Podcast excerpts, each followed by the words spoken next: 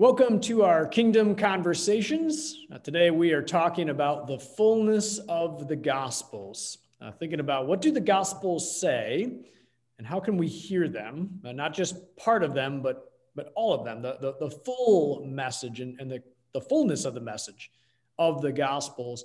And uh, today we have uh, three of the pastors talking about this. Uh, we're missing Pastor El Amin but he's presently halfway around the world uh, in Sudan, seeing uh, family and friends and, and seeing his, uh, his motherland.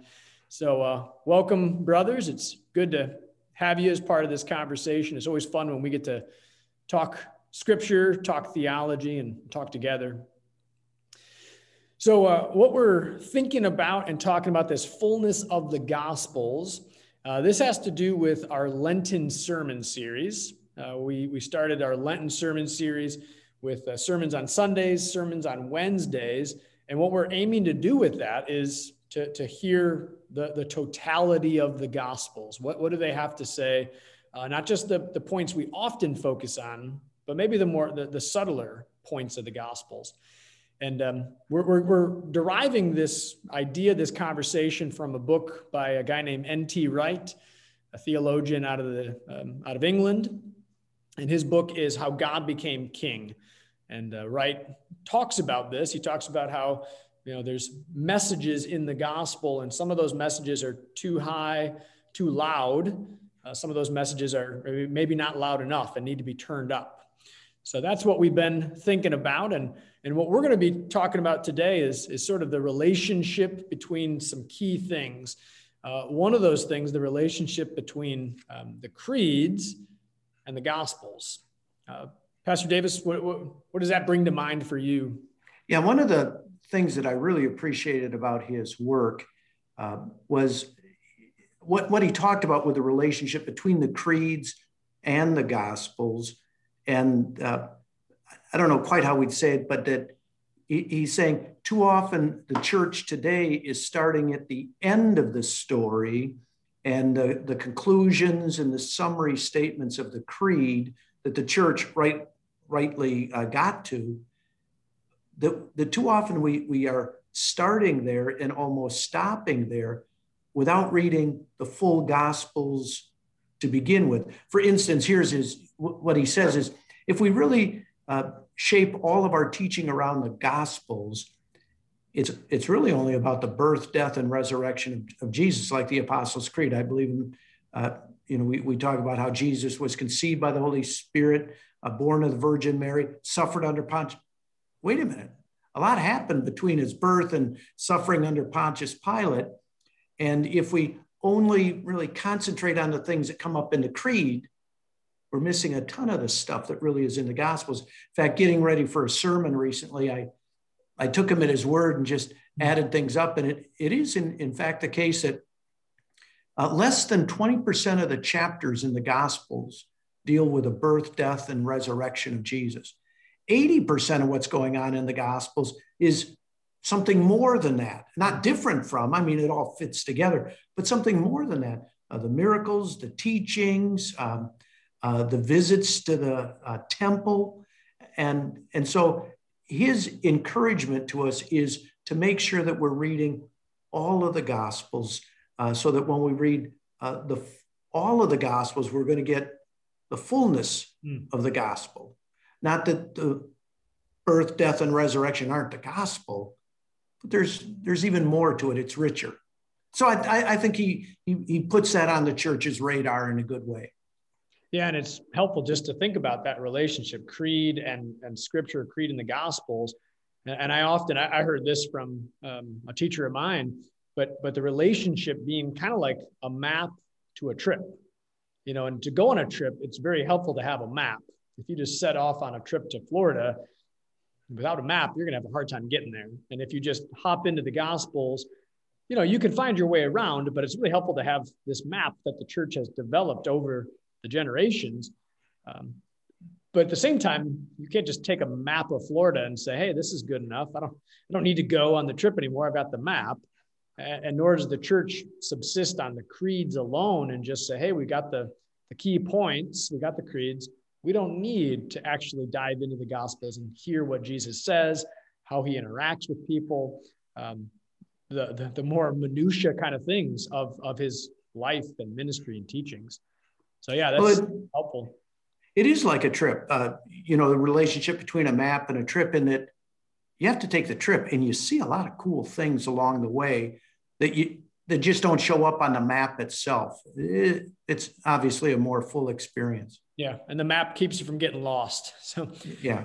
Now another thing uh, would be the relationship between the gospel and the gospels, and that's one of those things as preachers we often talk about the gospel, but then we talk about the gospels, just the difference of a letter, but but that's a big difference. Um, Pastor Johannes, what, what exactly is that difference, gospel and gospels? Yeah, there is a difference, and there is no, in reality, there is no such a deep difference. The gospel is the footprint of Christ. Hmm. If the footprints of Christ be anywhere shown to us, we kneel down and adore. And with the Gospels, what makes them different is the context that they were proclaimed. Each writer had a context, or I can say it a kairos. There was time, the context, the people, the audience, and so on. So this makes the gospel somehow to have a different character than the other one. But the message is always there. The gospel is the footprint. And um, and at the same time, these sacred words give us the very image of Christ.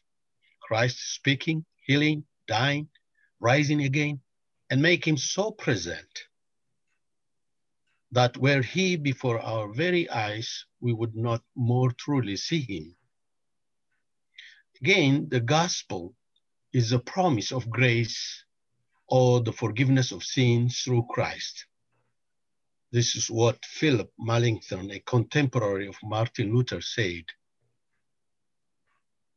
And the true kernel and marrow of all the books, says uh, Martin Luther, those which should rightly be ranked first are the Gospels from the rest of the 66 books that we have. Again, the gospel is an eternal message. It's about heaven. It's not an ordinary message. It's not a novel. It's not a story. Martin Luther said that no poor fellow chained in sin, dead and bound for hell can ever hear anything more comforting and encouraging than this precious and lovely message about Christ, our great doctor, Martin Luther. The gospel is the principle of our Christian life also. When the doctrine of the gospel becomes our mind, it will become the principle of our life too. Consider the gentleness of Jesus, the purity of his morals, the persuasiveness of his teaching, how lofty his principles, what wisdom in his words, how opportune, frank, and direct his answers were. How can the gospel history be an invention? It's true. Then we see the gospel as a Christian message and not good advice. It's not a good advice. It's a Christian message. It's a divine message. It was news and it is always news. Good news of God. Then when finally the gospel were written, they did not prove what the Christian believed. They confirmed it. It's a confirmation they confirmed it about the truth of God and the, the gift of God. And finally, the gospel show the majesty of the Holy Spirit also they mentioned it somehow. Yeah, it is the majesty of the Holy Spirit is seen in these Gospels. There is nothing in the Gospels which does not shine or illumine the world by its splendor, so that even things that seem trivial or unimportant shine with the majesty of the Holy Spirit. Here is really what the difference is. In fact, it is a context when this gospel, whether it's Luke, Mark, or John, or Matthew, the context is very important, but the message is the same.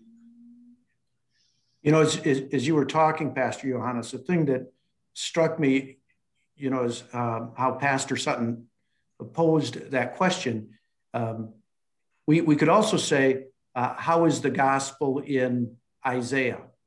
Uh, how do we find the gospel in, uh, in Paul's letter to the church at Rome? So right. we find the gospel in, in, in the books throughout the scripture, but certainly we find the fullness of the gospel mm-hmm.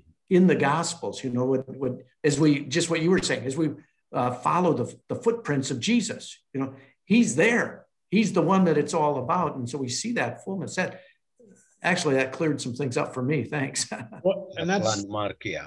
That's yeah, that's really helpful too. In that you would never expect someone to say, "I've heard the gospel in Isaiah. I've heard the gospel in Paul. I don't need the gospels, Matthew, Mark, Luke, and John."